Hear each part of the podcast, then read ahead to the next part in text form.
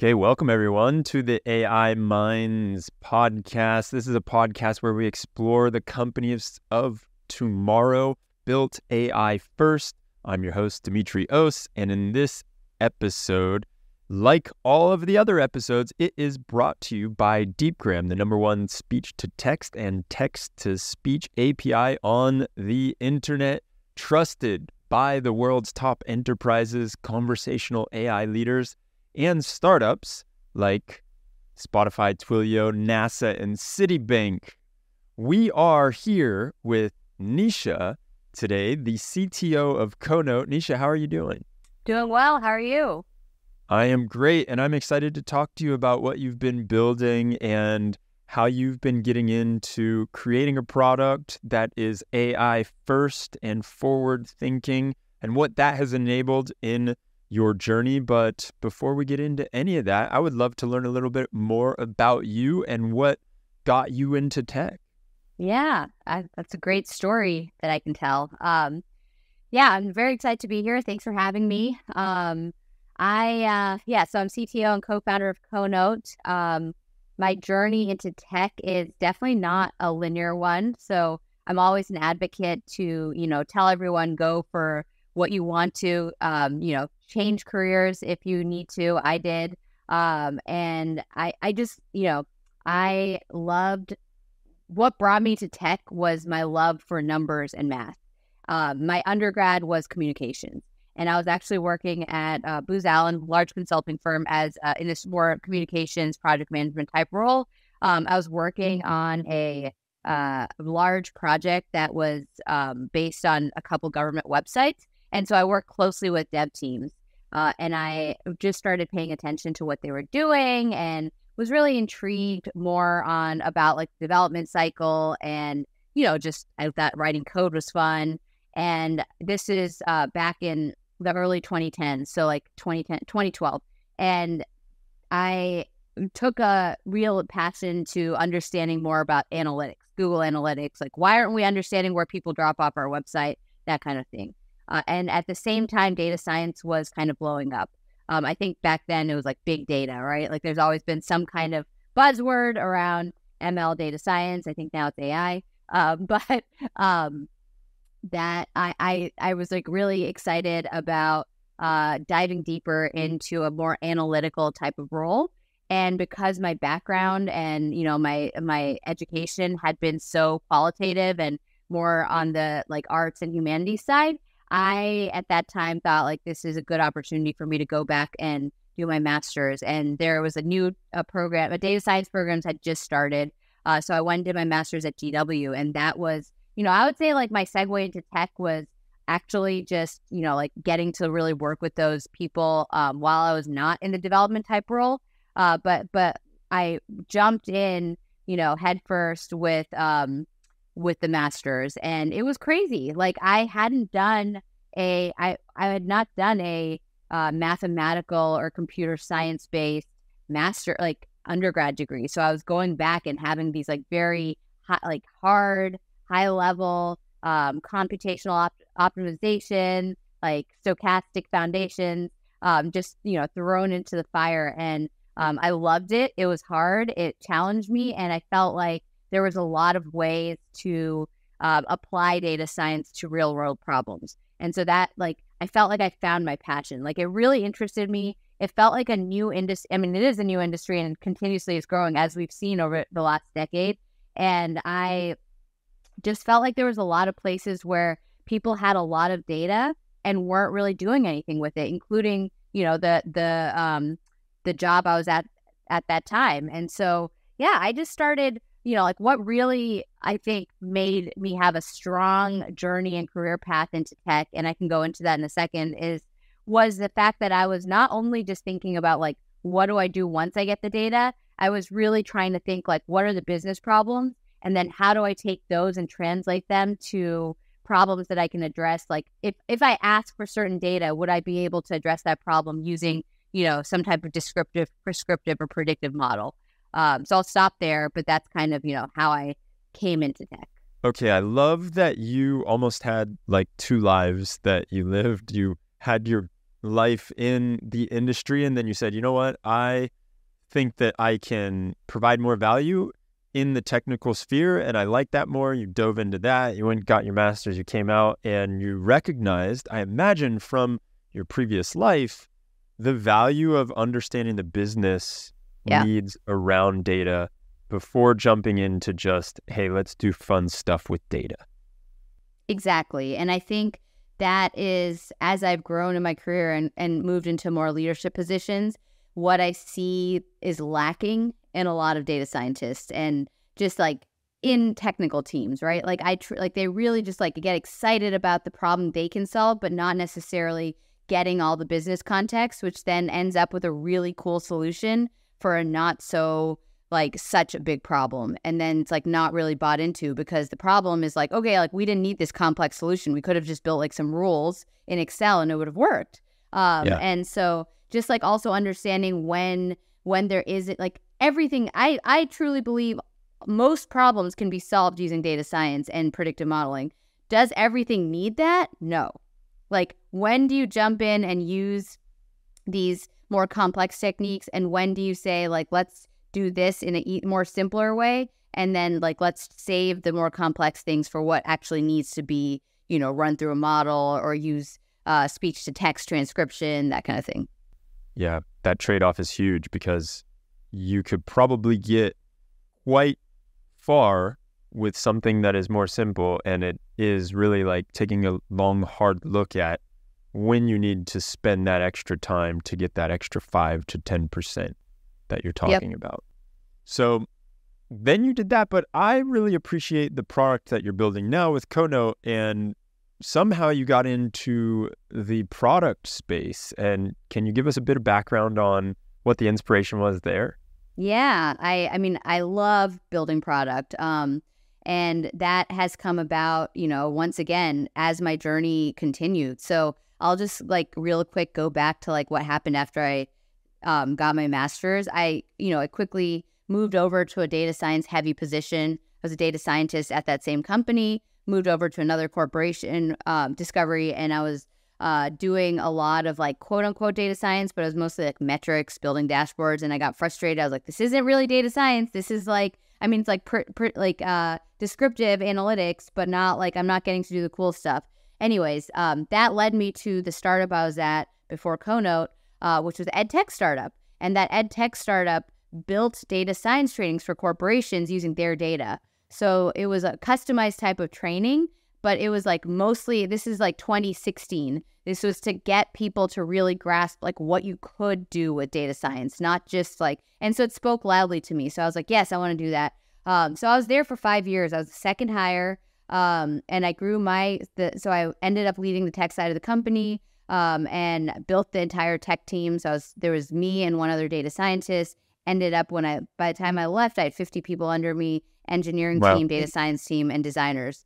Um, and I, while I was there, I proposed flipping the business model on its head. It was more like a services type of company. I said we should be building product. Um, and how did I get into product? I just started, you know, like I love to read articles and to understand what's going on and like business models and how can you be most profitable and like what, you know, like what are, what was SaaS? Like I really, I, I actually work, my full time job's at Atlassian right now as a head of analytics services, uh, you know, start founder life. So, uh, that was one of the products I really liked, uh, and I understood. Like, I learned about their story and how they kind of like built the initial SaaS model. Um, and so, like, as someone that was like very invested in this other startup, I was like, hey, we should be built like we could flip this on its head and use AI to automatically create trainings that are tailored to big clients.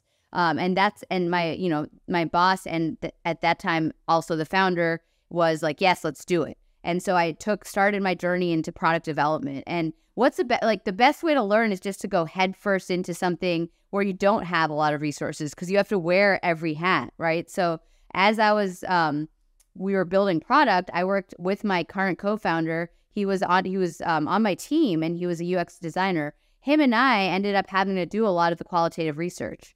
Um and and like the user research. We were just yep. like had to wear a bunch of hats and when we we would do these like great interviews, probably like five hours, five hours, like one hour each, and then we'd be like, oh no, we have like all this data, we can transcribe it, but we don't like we don't have the time to sit there and and really like find the themes and find the good pieces. So what would happen is we just be like, oh, let's just take like what we remember. And internally we're like, this is so bad. Like we could be building such a better product if we actually understood the feedback.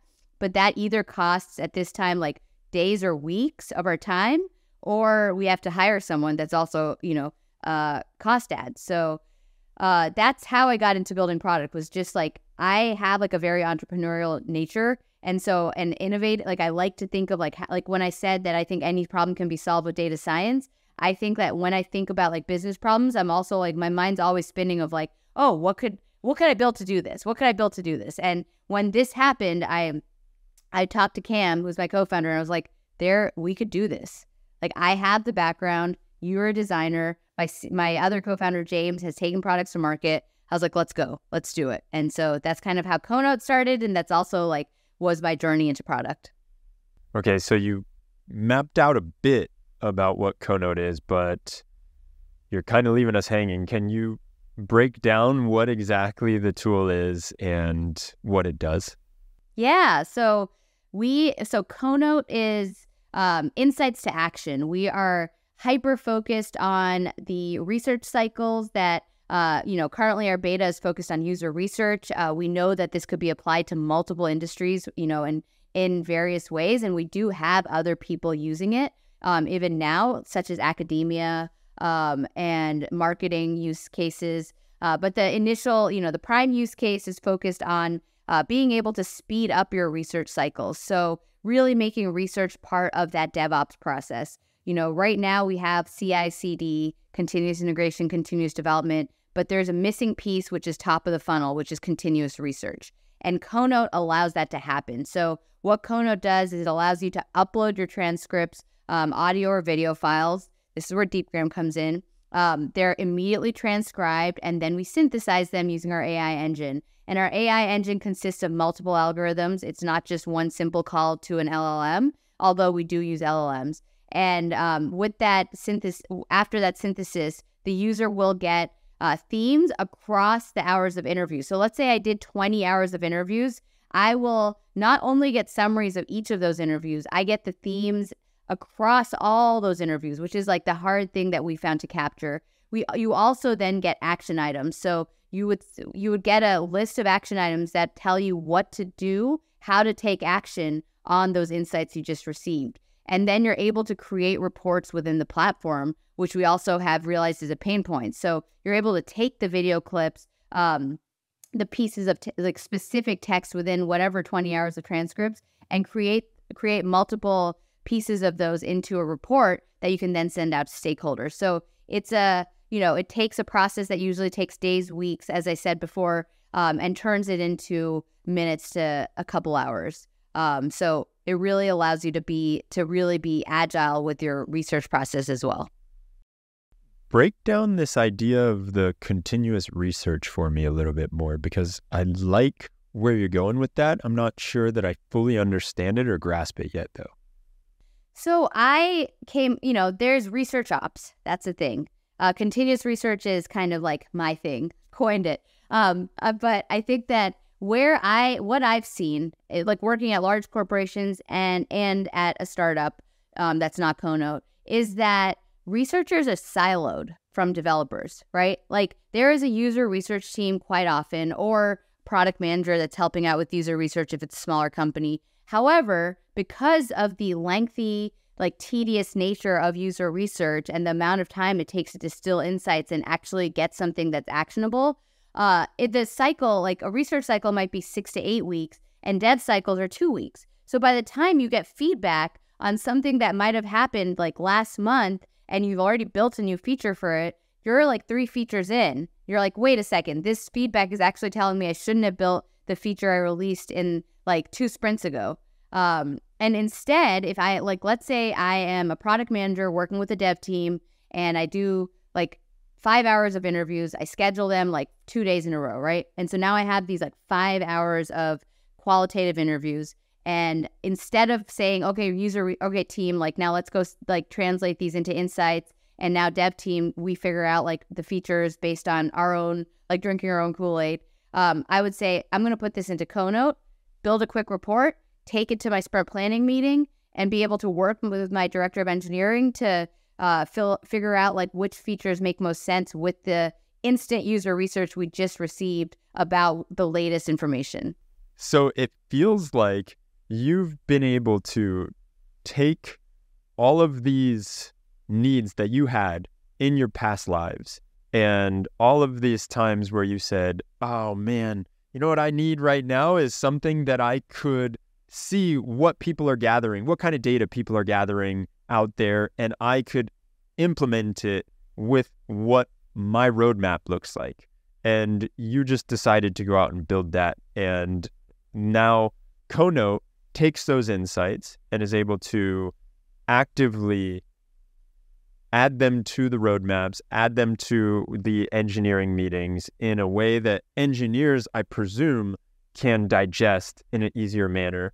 They are able to work with the product team in a more succinct manner, and the insights are also surfaced faster.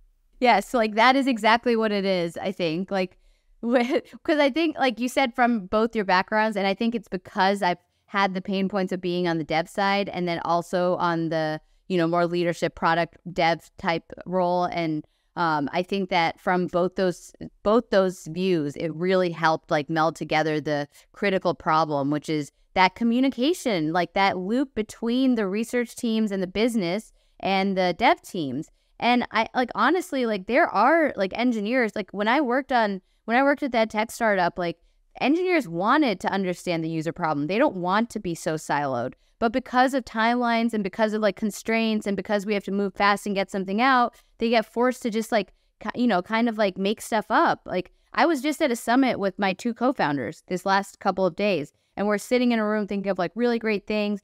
I had to stop multiple times and be like, you guys, we're doing it. Like we're sitting in a room making shit up when like we really need to be drinking, you know, like like Conote at Conote, we do our we we listen to what we're preaching. Like we practice what we preach. We do multiple rounds of user interviews multiple times, and we synthesize it using Conote. So like that's another cool thing. Um, but but it's so easy to get in that like zone of like, oh yeah, no, I know what the users want. Um, and you don't get that empathy, right? And I want to be able to like give that customer empathy to everyone, not just to a certain group that within that um, entire ecosystem of building out a product.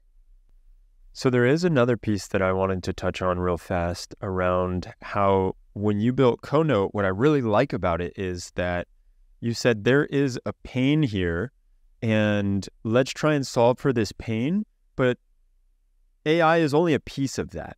It's not like, hey, AI does all this cool stuff. Let's see if we can shoehorn it into some kind of a product. Yeah. It was obvious that you said, you know what, I've had this pain. I've seen teams that I've worked with have this pain, and now I'm going to try and build a product. And it just so happens that that product is leveraging the leaps and bounds that we've had over the past year with AI. It's not that, oh, ChatGPT does no. summarization. Maybe I should create a product with that, right? So how did you how do you think about that type of thing as you're building product and not fall into the trap of, oh, well, AI can do this now. Let's create a feature like that? I mean, that's a great question. I'm so glad you asked it because I want to start with Conote was born before ChatGPT came out. So Conote, we started talking about Conote in September 2022. Um, and ChatGPT blew up the world in December, November, right? End of November. Um, and I think that like that, I just say that because hundred percent I agree. Like maybe you aren't saying a, a like explicit statement, but like I do not believe you find the solution and then you find the problem. You need to like to build a great product. I think like you need to personally or know some know multiple people that are experiencing a huge pain point. And that's what you know like the tech of it, the how the how was AI, but the what was the pain point. And that's what led me to want to build Conote was like I experienced it. My two co-founders had experienced it in different ways. We did a bunch of user research ourselves and talked to talk to actual user researchers, product managers, um, academic uh, people that also really like using Conote. Um, and we got the same response, which is yes, this process is so painful. And, you know, like I also, you know, always like to say AI is a component of what we do. It's not, it is not, Conote is not AI. Conote mm-hmm. is a insights engine that allows you go from insight to action in minutes. AI is a component that allows us to let users experience that. Um, and I think that's how I differentiate that is like, yeah, because like otherwise you're caught in this. Like, I mean, we see so many startups, right? Like, I see like the kind of competitors, the like closest competitors to Conote do something similar where they're like just building all these templates that are obviously just prompts. Like they're using, they're like, AI could do this, AI could do this, AI could do this. And it's cool at first, but like it's to lose. I mean, like anyone can write a prompt, right? Like that is not how you want to build something. And you highlight like one sentence um, on one of our competitors' platforms, and it'll give you four paragraphs in response. That's not like, that is not accurate. That's like very obvious. So I think it's just like not fall like yes, like being very careful not falling into the trap and also just like with my like staunch data science like mathematical background being like I'm not like AI I mean deep learning is AI, right? Like there is like so many like this has become a thing because of OpenAI and how great like they've been able to market it to the like people that didn't trust AI before. So it's it's beneficial to us because now people do trust AI products. Um, but I think that like like our our goal is to to allow like intuitive usage um, delight users bring get users like from their outcome in a matter of minutes and allow them to get to the point they need to go the next point they need to go to make impact um, it's not to like add really cool ai features well, Nisha, I am fascinated by the product that you are creating. I'm so excited to be able to follow along on the journey. And I love the fact that you're part of the Deepgram Startup Program and we can help you out along your way. This has been an incredible talk. I thank you so much for coming on here and sharing your story with us. And with that, I think we will come to a close. Awesome. Thank you, Demetrios. Great having, great being had on the show.